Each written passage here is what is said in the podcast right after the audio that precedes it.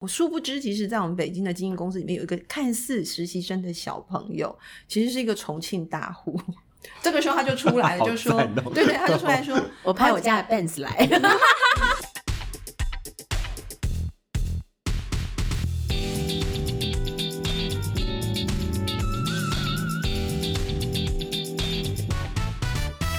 嗨嗨，欢迎回到三号门前的 G Y 八婆。今天录音的朋友有重田、心仪、裴奇。好，那今天我们有重量级来宾这样子，那就是我就让他自己介绍自己。那为什么今天会邀请到这个重量级来宾，是因为我们今天要聊的大主题叫做八面玲珑的艺术行政们辛酸血泪史。那我们今天邀请到的就是宝慧姐。来，宝慧姐请自我介绍一下。嗨，大家好，我是呃江湖中人称的宝慧姐，但我没有八面玲珑，然后我蛮常，你确定？对，我蛮常得罪各方。那那点一下是不是就可以听一下他如何得罪大家，还有得罪谁？很重要的情况，因为毕竟这个这个节目就是以一个八卦节目的状态出现，对，很爱走这种路线。好了，为什么今天会想要聊这一集，也是因为就是在 Gap Year 里面的成员，还有一个重量级的艺术行政，就是裴奇，可以来聊聊看不同的艺术行政的工作方式，以及到底会发生哪一些事情？因为我们好像在剧场里面就是可以一直感受到艺术行政们就是很忙碌，然后各种事情他们好像都要处理。就是我有时候都觉得说好像不关他们的事情，但为什么为什么也是他们要做这些事情？就我觉得我觉得真的有时候艺术行政会做到很像保姆。我不知道两位有没有这个经验，但我曾经有过，因为要叫演员起床，而且是每天要叫，因为就是大家一地排练，然后然后我就觉得奇怪，我来这边是幼稚园还是来当艺术行政呢？对啊，我觉得艺术行政的工作内容好像完全是没有办法被规范，就是不太知道他们到底要做哪一些事情。那我想要先聊第一个大主题，就是刚刚其实心意有先开启这个话题，就是是不是根本所有事情都是艺术行政要管的这样子。那刚刚心意有提到，就是连连就是 morning call 都是艺术行政要做。那两位有没有遇过一些就是你们觉得根本不是应该你们要做的事情，但结果结果就是被被抓去做之类的？我觉得最尴尬的这个问题是，因为我我也不太知道什么是我们不应该管的，就是那个界限到底，一个界定，对，那个界定到底在哪里？那因为我们常常就是你知道剧团剧场工作最尴尬的就是你要照顾大家的身心灵嘛，对，好，然后身很容易很容易照顾，心跟灵比较难照顾嘛，好，心很容易就是挫败感啊，或者呃，那段日子就过得不好啊，对对，或是剧组中的冲突，有时候也是要去调停。对，对对，但其实我我自己经历过的状态，冲冲突剧剧组里头的冲突，我反而经验没那么多。嗯，对，但比较多的状态是，譬如说大家集体性的焦虑啦，或者是你就会发现，就是呃，自己的剧组里头的成员超过一半的人是失眠的啊，就是惯性的失眠、晚睡。等等等，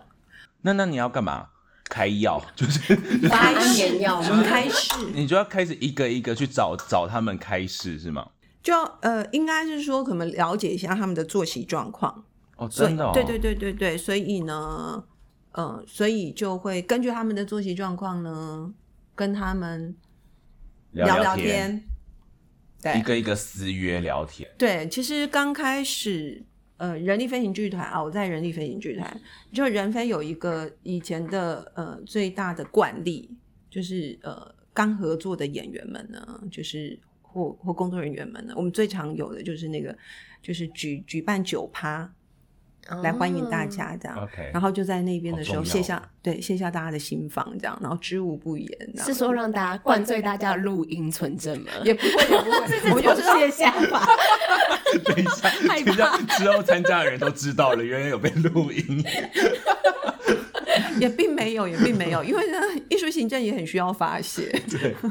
对，所以我们通常会有那个入入入门的一个欢迎的呃仪式。然后就请大家喝酒，然后通常在那个过程当中就看得到那个每个人的样子是什么这样。那所以呃，我们自己的排练过程呢比较啰嗦一点点，我们就会根据每个人的状况去调整，然后甚至其实我们到后面呢有点像算命嘛，就是说我们大概知道这人状况所以或许在角色上他更适合什么角色哦，对，很量身打造这种有一点点、嗯、然后当然有时候那个剧本里头就是会会会砍花到一点点个人的东西在里头、嗯、对对对对，所以所以艺术行政的界限到底在哪里我也不知道、啊、但确实如果要说保姆我觉得更像管家啦，对，好，就是一个管家、嗯、就是什么都要管这样子。可是像刚刚提到像角色这些，那这些是还会要跟导演一起工作这件事情吗？呃，你是说就是他们的人格特质这件事情吗、啊、那通常那样的场合我们一定会要求就是那个导演也到，嗯，对，所以呢 那, 那就是一个很好打破心防跟界限跟熟悉彼此还可以开始工作的开始嘛。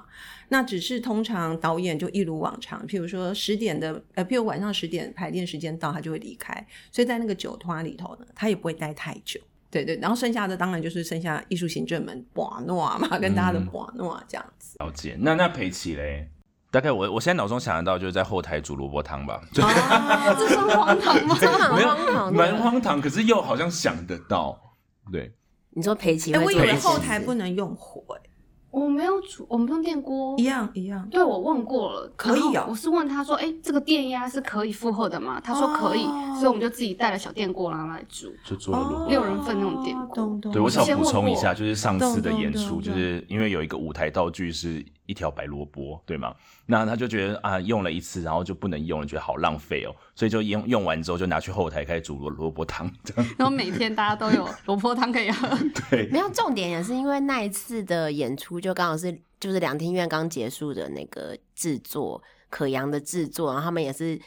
就是采用了永续的方法，就是都是他们订的便当都没有垃圾，对对对，都是用都不是用一次性餐盒，然后所以他们就是连场上的食物道具也在后台把它永续的进到大家肚子里了，对，真的永续到疯掉耶当时没有想过那么永续、嗯、然后只是因为大家都不喜欢浪费，所以才一集体有这个意识然后来做这件事情。重点是连电锅都还是搬去后台这样。对啊，我大概把我家的厨房的道具都带过来了。没有，但是我们研究室里面电风扇还是培琪家的啊还有什么盘子啊什么的，盘子，我们还有盘子，各式各样的东西都是我们、欸、我, 我, 我永远永远很难忘是就是培琪过完好像二月过完年之后有一次我们的聚会、嗯、他带了北京的那个呃稻香村对的特产给我们吃，非常惊人的是他把那个糕点拿出来之外呢，那个糕点上面有呃，排排说明书跟书不是，还有那个糕点的位置，就是那个是什么示意图跟对对背景介绍。然后更可怕的是，他还拿出了盘盘子，而且不是免洗盘，是玻璃盘，真的很有趣、啊、对，因为重点是我们那个场合是一个咖啡厅，就是我们就是拿了自备的一个餐具出来，这样子就是培琪就这样。但培琪这个萝卜汤是最荒唐的吗？萝卜不有在后台煎过牛排之类的？没有，这没有没有没有到煎牛排。若煮东西的话，萝卜真的是一个新的突破。或是艺术行政要开三顿半嘛，就是就是类似，就是我觉得、欸、无独有偶要哦要啊、嗯，因为他们在比较远的地方，他们凡事女力，而且他们一定有那种偶的东西，对、啊、对对，感觉就是啊，真的。我觉得要回头过来，想要我先问培琪好了，就是我其实很想要知道，就是你们从何时踏入这一个对我来说很像无底深渊的一个工作。就是以我自己的例子来看，就是我的状况是，虽然我主要是创作者嘛，但是因为有时候要做制作的时候，我真的没有太多的钱或什么，所以我当然自己也要处理一些行政面的工作，所以我才会去接触这样子的领域这样。可是你说我是专业的艺术行政嘛，我好像也不是这样子。但以培琪来看的话，那你是什么时候踏入的？然后就是对我来说，我是就是啊，我没办法，我得做这样子。可是培琪不是啊，培琪不是这种这种路线的。那你为为什么为什么会踏入这个无底深渊？嗯，应该说，因为我是科班出身，所以我们从国高高中开始就有一点做幕后，包括自己要做毕制的呃行政这样流程的概念。然后真的开始踏入做行政这个意识到这个是个行业是在大二大概十年前的时候，然后在文大的沈明辉老师的课上，然后真的认识到哦艺术行政这件事情。然后因为我们我们当时我们学院有一个呃跨学跨学系的学程，就是有关艺术行政管理相关的，我就去上，然后才认识了呃不同领域的，还有我们这个行政这件事情。然后就想说，哎，不然还考考看一管所好了。哦、就是明慧老师的介绍说，哎、啊，有这个北大有这个所，然后就认真的去看了，然后修完那个学程也顺利的考上。然后大概八年前左右，刚好朋友在做易碎节，然后就说，哎，培奇，我们需要救火，可不可以来帮我救个火？所以我就真是踏入了这条路上。嗯，嗯当时会转念从一个专职的，可能还没到专职，就是想原本一直小时候都是想说我要当一个专业的舞者，然后。转转到说我要变成幕后的，其实是在也是在大学的时候有很我需要我因为我身上很多伤，然后开了一个很大的手术，然后评估自己的职业生涯，我觉得可能行政会稍微长一点点，所以我就很很早就觉得说哦，我大学的时候我就知道我可能要走行政这条路，对，所以我就就直接踏入了，还算顺利，嗯。听起来是蛮顺的耶，就那个契机来看的话，嗯、对，就刚好那个点，好像就这件事情就会发生，而且很务实，佩奇很务实，就是他就是会很快、很早的时候就感觉到说，嗯、对我这个我这才赚钱，那你的那种感觉，就还还是还是没有赚钱，赚 钱, 赚钱的话好像又是一集了，就是剧场到底怎么赚钱，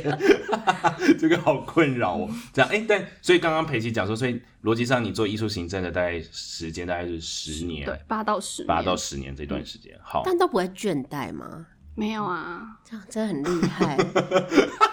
目前都没有，不是目前都没有，因为我也是刚开始的时候要赚钱嘛。然后我觉得相对于其他，比如说演员，其实你嗯的配还是固定的，就演出费，然后其他的，就是我觉得行政是算比较稳定，就你等要接一个案子，大概就是你可能一两个月的薪水至少是固定的。然后所以我一开始也有做，就是做执制、执行制作，但是。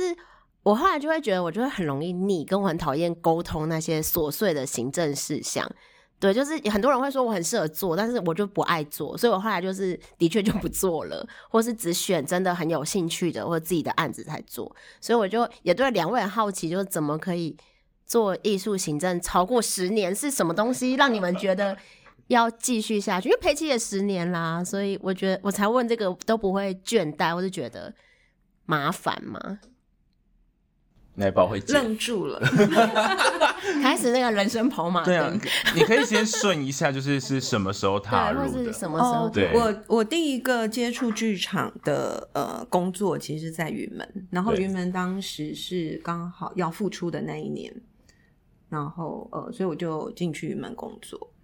然后在云门工作了一年多的时间。那时候本来想出国念书，所以我就用出国念书的理由跟呃云门就是提出要离职这样，但这个借口呢就很快的被我那时候的主管拆穿了，就是他就说你真的有这个计划吗？因为我觉得我好像没有看到你有做准备，所以我那时候大概是提出三次要离开，然后三呃呃呃提出第三次要离开才被同意离开，因为我的主管觉得我那时候没有想得很清楚到底要干嘛，这样子就问问，所以我还蛮感谢他，其实是呃就是站在一种循循善诱的方式。对，然后那接下来其实我去了星象工作，那星象是一个、嗯、在当时其实我觉得刚好它在一个最蓬勃的时候，所以我必须帮星象说 一, 一点点话，就是我我在星象的那三年的时间，我没有被拖到任何薪水，而且我还要拿到年终奖金，就是可能是一个最好的时代。等一下，星象故事是什么？因为 我, 我好像不知道这一块。呃，哦天哪，我跟你们距离很远耶。好，星象就是俗称就是大家都拿不到钱，然后每个人都会被积欠钱的一个公司、oh. 就是许博云跟樊老师曾经有一段时间是这样。对对，但其实哦，这说来非常话长，天哪，距离好远、啊、总之总之在那个时候的经验是好的。对对，当时的经验是好的、呃、对，因为其实在星象是一种杂食，就是它是一个呃像是牛耳一样的公司，就先有星象才有牛耳、嗯、所以他们其实就是一个呃艺术经纪公司、嗯、所以我其实在那边看到非常多的节目，跟音乐啊、马戏团啊、舞蹈、戏剧什么都要，所以其实在那个时候有点像大的杂食的一个呃我觉得那个吃食的过程，但我自己觉得还蛮过瘾的、嗯、就是你好像看到了一个跟纯粹的剧场比较不一样的样子。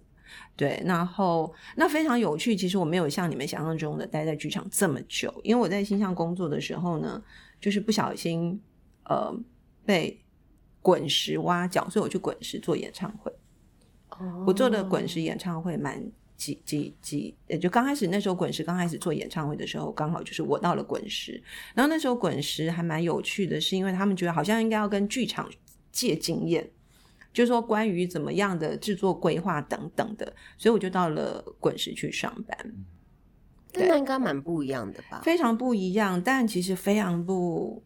熟悉、嗯、就是因为唱片产业的工作方式跟在剧场完全不一样、嗯、然后你常常会觉得你很闲，你不知道能干嘛这样子。哦，居然是很闲，好有趣。很闲，因为他你你你你进去工作就是为了做一年譬如说两次的演唱会，可是对他们来讲、哦、两次大型演唱会是很大的，可是可能我们常常在做剧场的人就会觉得嗯，其实这件事情是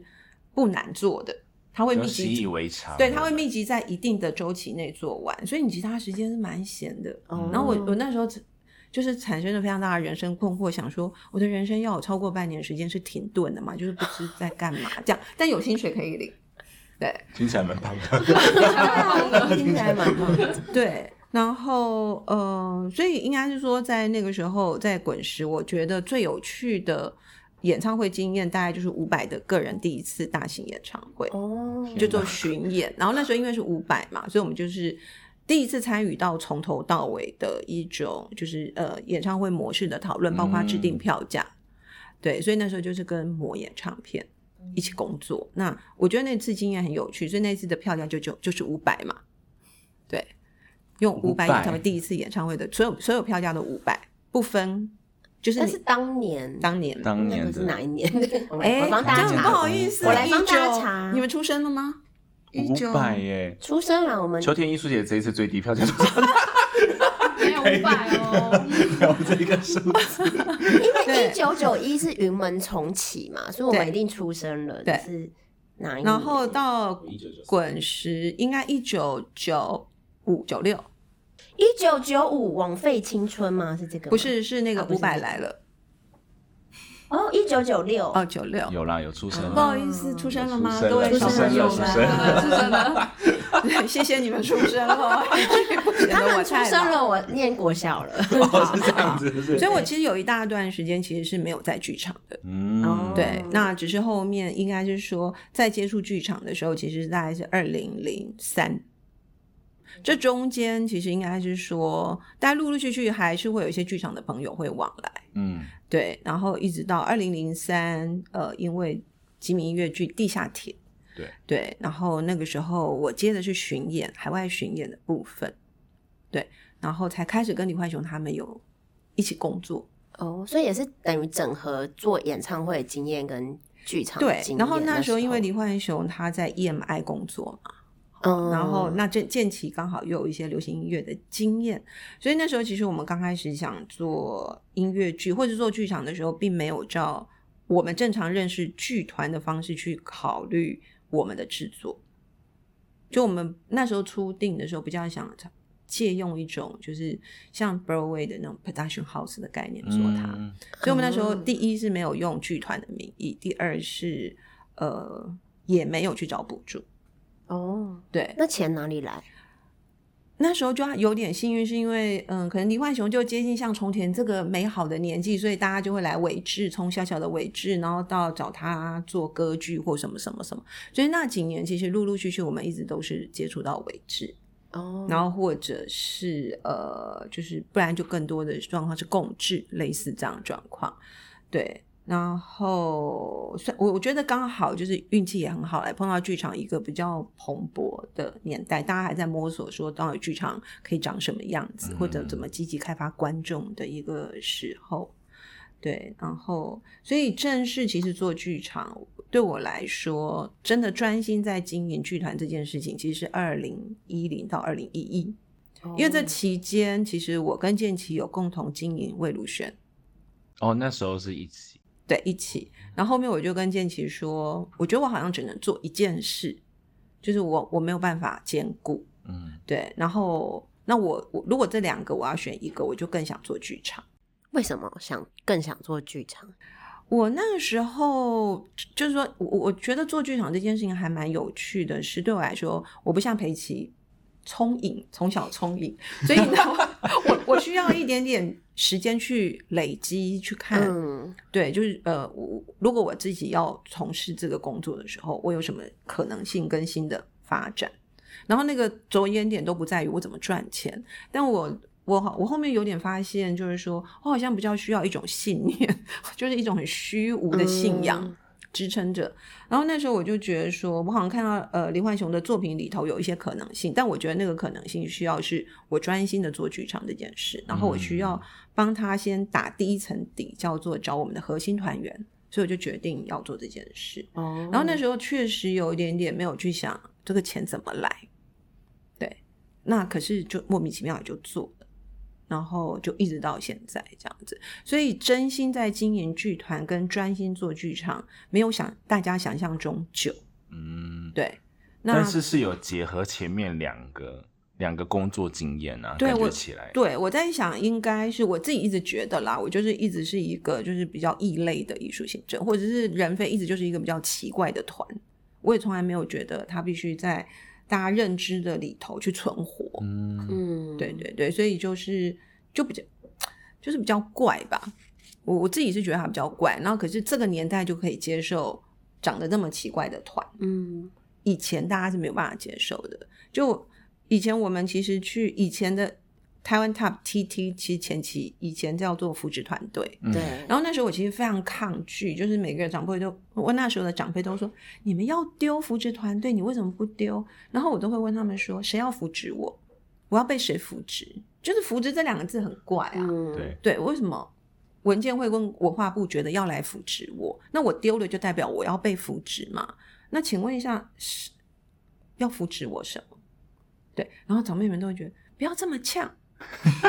就去拿钱就好了，不要想这么多。可是确实我们去那个呃扶植团队简报的时候，有一次的经验啊，是我们一进去啊就被羞辱，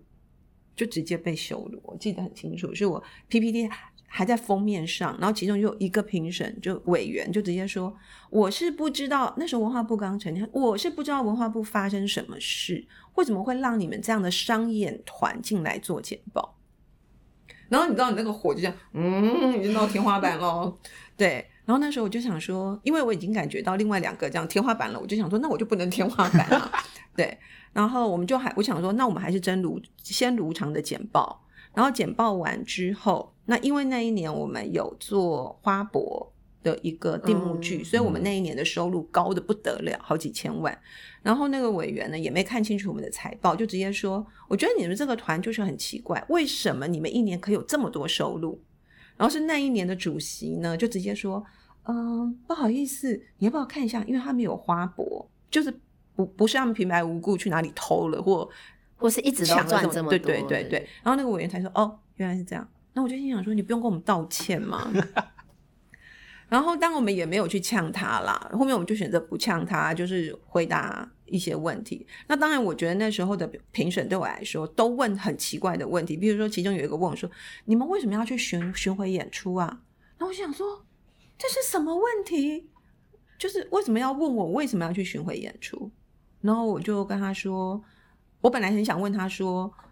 呃、委员，我想请教你的问题的本意是什么，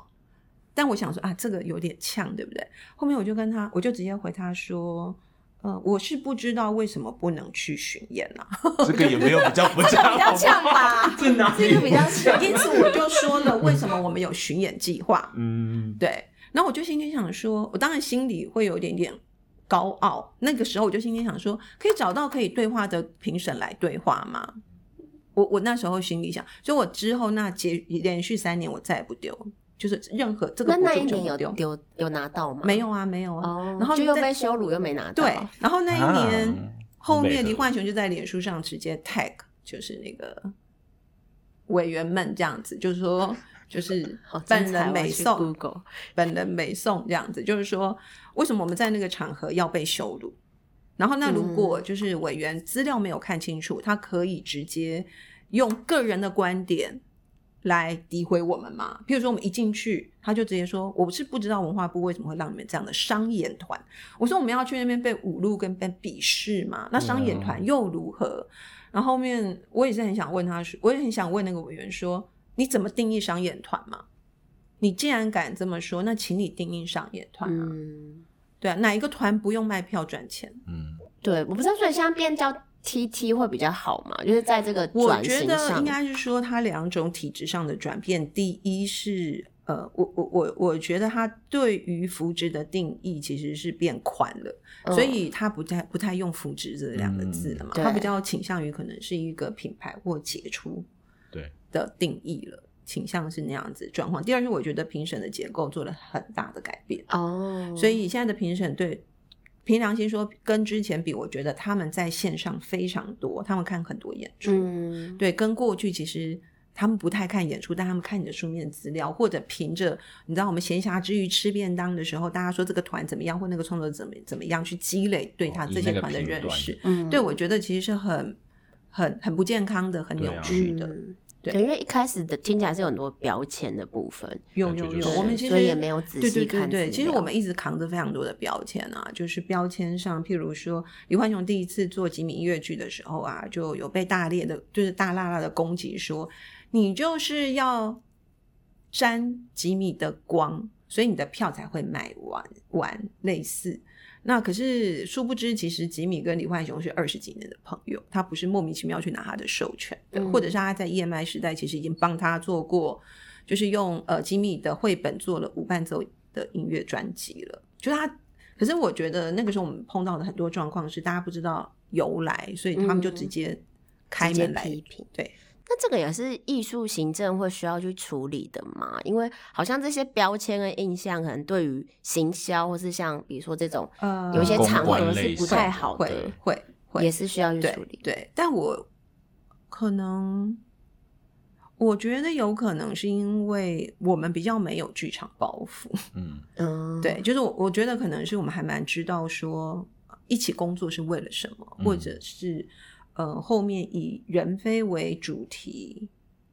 作为一个对外的一个呃品牌的时候，那为什么这么选择？对，所以不太不叫没有因为标签而有所顾虑的这个过程。对，那我觉得这个标签相反的其实嗯相反其实让我们自己还觉得说太好了，我们在一个非常独立的位置、嗯、就是我们不用符合主流的概念或价值这样子。但后面我发现其实时代确实会被被被推进嘛，所以现在其实就不太听得到呃商演团的这种说法。可是古时候用商演团其实是去侮辱这个团用的，就是说你完全没有艺术风格，也没有艺术价值、嗯、所以你完全是一个市场化。还是年代不同啦，我觉得。对对，在现在的主角好像逻辑已经不是这么二分法了。对对对对对对对。对啊，好，所以所以刚我觉得，我其实他刚刚已经有扣回到某一些，就是某一些我接下来本来很想要问的是，就是就是我下一题其实想要问的是，艺术行政曾经有没有遇过一些很夸张的经历，或是很扯的，就像是遇到很雷的导演啊，或是很雷的就团队或什么的，就是还是有些很特别的事件。刚刚宝慧姐有提到什么丢包是吧？对，我们在二零一零年的时候去大陆巡演六个城市嘛，然后那时候去的时候呢，就是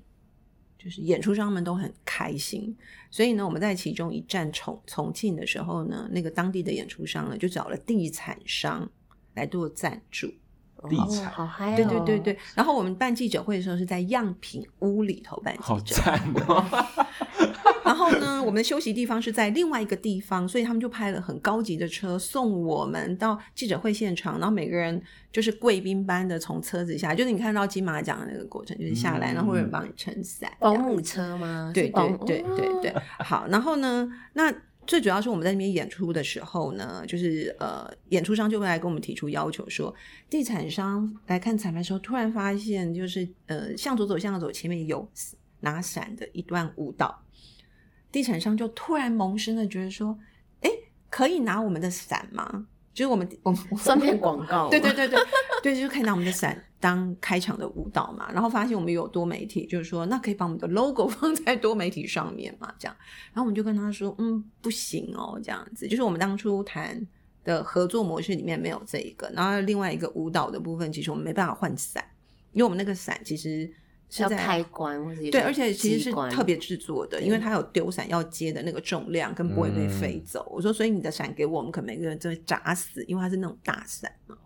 对，所以我们就拒绝了演出商很多关于赞助厂商的要求。对，然后呢，那演出商就火大了，就觉得说这个制作人超级难沟通，怎么沟通都没用。所以我们在演出第二场的晚上，就是大家拆完台，然后演员要先回去嘛，然后我们的行政出去以后呢，就突然啊，我们因为有一个北京的算是我们的经纪公司，然后他就出去以后就回来说，哎，那个宝慧姐，我们外面都没有车欸，因为照理说要把我们接走回回饭店嘛。然后我就说意思是什么，他就说嗯、呃，好像好像他们的人都撤光了。然后他们就开始去找就是这家公司的人有没有在现场，发现我们一演完的时候他们公司的人全撤光，所以那个场地就剩下我们的人跟北京的经纪公司，然后他们的他们都离开了，然后包括我们的把游览车也都撤掉了，所以我们就是被丢在那个场地。他就是报复，对，因为我没有配合他的那个赞助厂商的需求。我要疯掉那怎么办？在临时叫车吗？对啊，但我后面非常感恩是刚好在一个我们有势力范围的城市，在重庆、oh. 然后呢我们那时候就想说完蛋了，然后刚好呢我不想我殊不知其实在我们北京的经纪公司里面有一个看似实习生的小朋友，其实是一个重庆大户。这个时候他就出来了，就说、喔、对对，他就出来说我派我家的 Benz 来是这样吗？不不哦，更恐怖的是他就直接说嗯，宝慧姐没关系，我们来处理车子。然后我就说哦好，我那时候想说我也没有别的办法我就当然就很镇定说好。然后呢他很快，他爸就是他爸爸跟呃，重庆市政府有关，所以他们立刻从市政府那边派最新的游览车、哦、比原来简书上游览车还好然后开了好几台来，很迅速哦，然后我们就坐着很漂亮的游览车回去，而且他们还觉得我们惊魂未卜的说要不要逛一下重庆的夜景。然后我们就心里想说我们都已经我那时候就心里想说我已经我一定要第一台车冲回去确定我的房间我的饭店有没有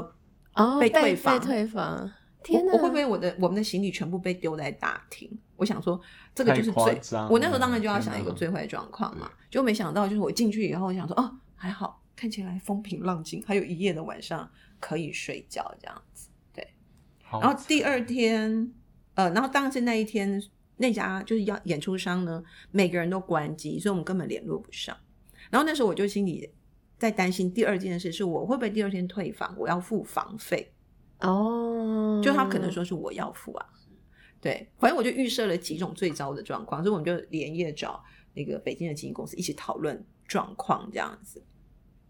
然后一切都没有发生，都还好，但呢我们很确定是他们又撤掉我们要去机场的车子了，所以其实还好他们也防备了，所以他们第二天还是准备了游览车给我们，是高级游览车，高级游览车、哦、那也算对对。然后其实那当中我并不知道说他们家怎么有势力啦。我们到的时候呢他爸爸就突然说呃，我要请你们吃饭，然后就请我们去南山吃饭，是以前蒋公就是躲中共产党的时候躲在南山这个好复杂的意涵但是我们那时候出去的时候，就我们到饭店门口的时候，我们都以为会来接我们是厢型车或休旅车嘛，就是一, 一整排的跑车，就是很厉害的跑车，有 我, 我都喊不出来。然后那时候我们还在看什么休旅车，就想说哎，车还没有来，就看来看去的，结果已经来了。就他爸爸就上来说宝慧姐我们在这儿，我想说哎呀怎么好意思让人叫我宝慧姐所以我们就两个人上一台跑车超荒唐听起来真的超荒唐对，就是反正真的在大陆就是真我我我真的能说前期只要是演出商谣言真是无奇不有。然后我们一直到十六年之后都跟场馆合作，就再也没有这些很荒谬的事发生，但之前就荒谬的事不断。哦，我还要讲一个最离谱的事情是我们同一趟旅程到了武汉，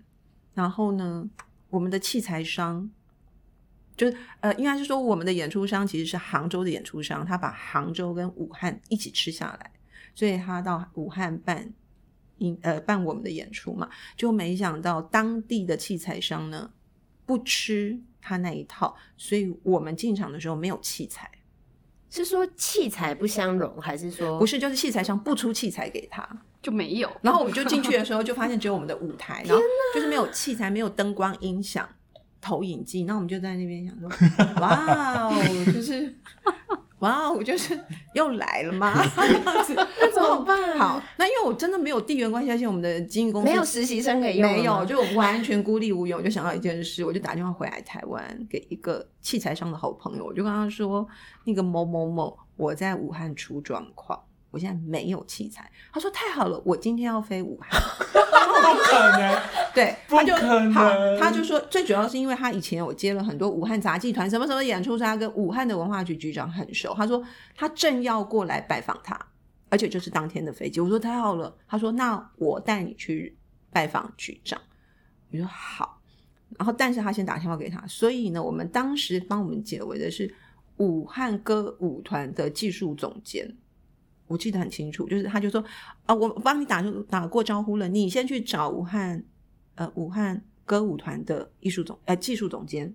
然后呢我就跑去那边找他，然后他就跟我说没问题，我们这边多的是器材，我这边给你。我想说哇哦，原来这个世界是这样玩的。然后我到那边以后就说好，所以他说要给我什么我都好。然后后面呢呃，最妙的事情就是这样，就是好过来呢，就第二天我们就有器材咯，因为那个技术总监就出来帮我们搞定所有的器材，包括去跟厂商拿器材过来，大家都得买他的单。我们那一天就救了我们的演出商。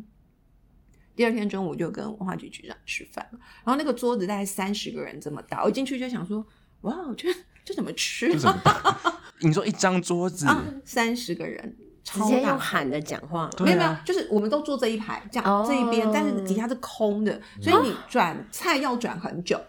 哦， oh, 是桌很大要放很多菜啊。对，好，那最好笑的事情来了，就是局长就直接说你还有什么问题我一次帮你解决这样。然后我就说嗯没有，他就说你们票房怎么样，我就说好像卖的不好，他说我没看到宣传啊，然后就直接哎这可以说可以说然后他就说不能说就会逼出来。好，他就突然就跟我说，他说你知道吗，我们啊这边是内陆，那个海鲜的啊吃就是海鲜的就在海鲜就好了，靠水的就靠水。然后指的就是杭州嘛，就意思说演出商捞过界了、oh. 然后就说，然后直接跟我说你们演几场，我说演两场，他说我帮你，就是那个第一场我绝对让他买。然后我就想说哦哦好，我就是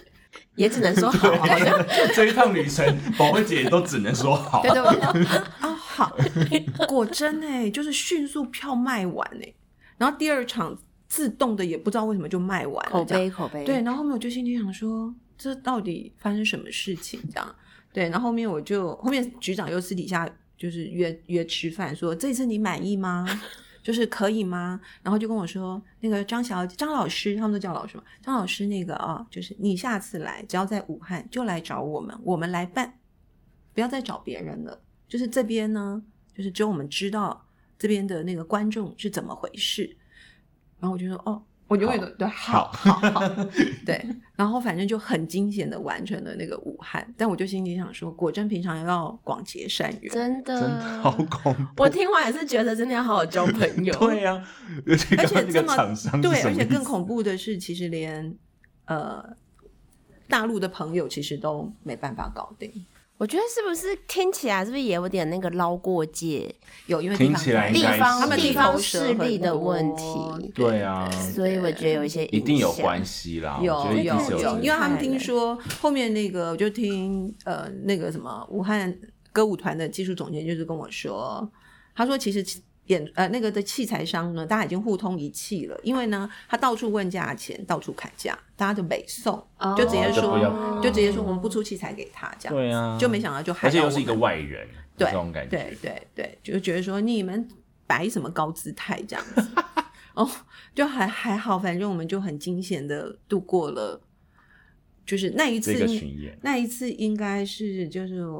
本人做艺术行政跟制作人的那个巅峰、就是、巅峰然后之后就觉得什么事都不是事，毕竟器材也没有过车子也没有过，对对对，进场的时候发现什么东西是空的，我会问号到不行、欸、我真的会，我是导演出现在那边我也会问号到不行，我想我现在要做什么事、就是、其实每一站都有个事啊，只是就相较起来这就比较不是一件，对，就其他就不是这两个很厉害，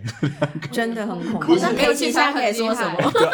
没有，没有什么可以说比起来。裴奇还没有到那个很疯狂那个巅峰。希望你不会遇到这个巅峰，對對對，希望不会不会那个年代过了。对啦，我觉得还是年代不一样。可是我觉得可能还要也是要看呢、欸，因为我觉得台湾那场馆就比较有 sense 嘛，因为通常有馆方，或是即使可能还是有一些城乡差距，但都有对接口。可是如果的确做非典型空间演出也比较容易遇到这样的问题、嗯嗯、但, 但没有到保卫节这么可怕，不是那么大的事、哦、我想到十六年有一个小事，但我那时候拍桌子，所以把我的玉的一张一个戒指拍碎吗？震碎玉，其实是对对，我们那时候在上海文化广场演音乐剧嘛，是他们邀演，所以我们去演出，但你知道他们的后台是不能吃东西的、哦、你的便当必须在食堂吃、okay. 所有的餐，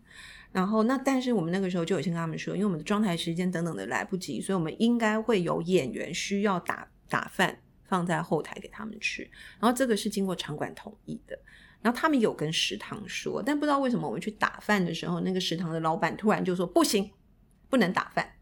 他说如果打饭也要在这边吃，我们想说那打饭都在这边吃干嘛要装饭盒， 对, 对然后呢就是行政们去搞都搞不定嘛，那演员吃不到饭就整个生气嘛，好，就有这件事情，然后然后于是呢他们就说那个保卫姐现在我们没有饭可以吃，我就想说因为他们直接关键字叫没有饭可以吃，我就说什么叫没有饭可以吃，有面吗？后来食物很多回来吃然后后面我就去了，然后呃，我就跟他们说那你同时联络那个场馆的呃节目部，我们一起在里面汇合，就节目部比较慢嘛，我比较快，然后我去了以后我就问老板说哎，其实之前已经说好可以打饭，为什么现在不能打饭这样子，然后他就说没这个规矩就是不行，然后我们就说哎，可是我们跟场馆说好，说谁，我们就说谁谁谁的时候他说没听过，然后我就来火了，然后我就说呃，那意思是我们只能在这儿吃不能打上去，他说对，然后我就跟他说好，那如果我们在这儿吃但我们演出延迟，我说那就请你去前台告诉所有的观众说是因为他们没办法吃饭所以我们没办法准时演出，然后他就火了，他说关我什么事啊，这就是我们这个规矩，就是你就是要在这边吃饭，然后我就来火了，我就我其实也没有要拍，但我不知道就拍什么的状态我就拍了，然后我的戒指就破了，然后我就直接跟他说行，从今天开始我们明天订以后的饭全部不下来吃，对，我说那你们退我们钱，我们自己去外面吃这样子，我说我们不吃你们食堂的东西了这样子，对，那我们现在就饿肚子没关系，我们就饿肚子就上去了这样子，对，然后呢他就有点慌了，就想说我我我没有说真的不行，我说你说真的不行，然后大家真的饿肚子，我说你再继续跟我吵下去呢我就延迟半小时，好赞哦，对，然后而且 那, 那一块玉现在还在桌上你知道那个画面那个碎裂的玉，我想说没事拍桌子做什么就是那个动作，我就想说那个动机到底是什么，为什么会这样，我就想说我可能需要一点气势吧，对，需要、欸、应该是因为那个声响还是会很漂亮我以为那个玉会飞出去，对啊，对，然后最好像是我们演完之后呢节目部跟场馆都来道歉，然后就说宝伟姐息怒不要那么生气，那个老板其实没有什么意思这样，然后同时其实听说他们很可怜，他们也去跟食堂老板道歉，因为食堂老板也被我弄到生气嘛、哦、对，就觉得我不可理喻，就是那个台湾来的不可理喻其实就是俩两边的做事方式跟沟通方法是不太一样的，他们的权责分分属其实是蛮大的、嗯、就是听刚刚宝慧姐这样形容，其实我大概可以知道大概发生什么事情，只是因为台湾的工作方式跟他们的工作方式其实不太一样，你要去找谁来讲这件事情，你要找对人才能做，就是他才会达到有效的方式、嗯、那在台湾不会，台湾只要反应基本上都会有一个弹性的空间，对，那面对这个老板要找谁啊？其实你直接找节目部，让节目部的经理直接去跟他沟通，你不要你自己去跟他沟通。而且两岸的用词跟语气不太一样，嗯、所以有有没有效，你可能花十倍的力气达不到一一一分的效果、嗯。他们自己的比较好在同一个频率上沟通。就那个时候我我手脚太快了，我比他早到，因为因为听到演员没饭吃就会很激动、啊、就是想说完蛋了我的演员没饭吃、啊、就已经在着急了。可是后面我也是跟我们行政说，我说说真的那一餐没吃到也没那么惨，我就说你们的反应也太大，你们的反应太大以至于我会跟着你们的反应变大。对，我就说其实你看后台其实他们准备这么多东西，然后我们的亲友送了一堆当地的上海小食，我说他们其实根本就饱到天花板，少一餐真的没有差、嗯、我就后面我就跟他们说，有时候我们出来处理事情的时候，那个轻重缓急跟重要性啊还是要处理一下下。我就说因为我会跟着你们的情绪波动、嗯、我就会觉得说你们被欺负嘛，所以我就要出去、嗯、那我就说以后你们第一拍不要觉得被自己被欺负，那我就不用当恶婆娘你知道吗？就不用震碎你的御戒指。因为听到有人没饭吃真的会很对，一定会啊，因为一听到会想说什么意思，然后就会开始就会开始着急起来。我一定也会这样，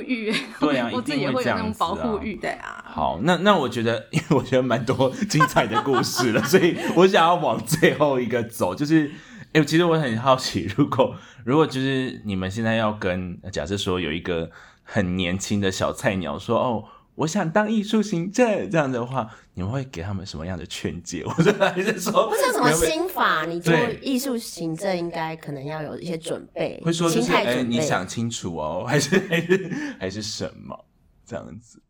那天演完新点子的时候，刚好有一个从清大来看演出的一个学生，他也是学生，他就私下问我，就真的跑过来等等到我们所有的测场测完了，然后后台等我说，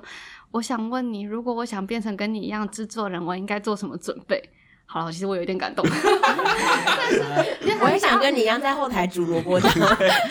你要先有自己的一个电锅，还要懂电压，对，还要懂电压。没有，就是他是搭火车来看演出，然后我就跟他小聊一下，对，问他就是说他平常有没有看演出啊，一些习惯什么的，但也要请他说，呃，先先让他做好现在他在该做的事情，然后打开自己的眼界，想清楚，然后再来做，然后机会很多，但不急。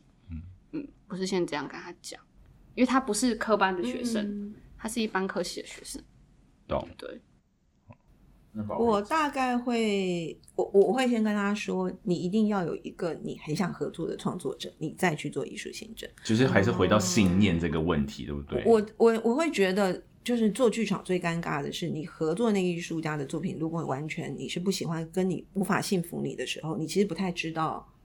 你自己在干嘛？你自己在干嘛？因为艺术行政其实所有碎碎事情很多，要沮丧也蛮沮丧的、嗯，要焦虑也蛮焦虑，或者要没成就感也很容易没成就感。所以如果最后那个作品让你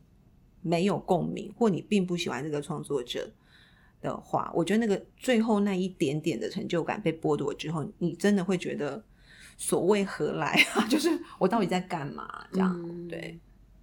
所以我觉得这一点还蛮重要的。好，所以最后我们还是要提点，就是就是不要再欺负艺术行政了，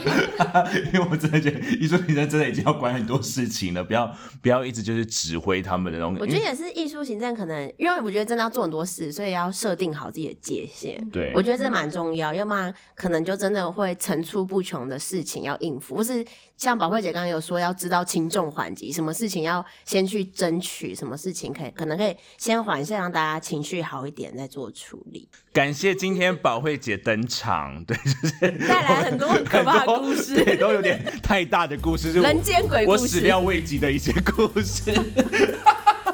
好的，那今天就到这里，拜拜，拜拜。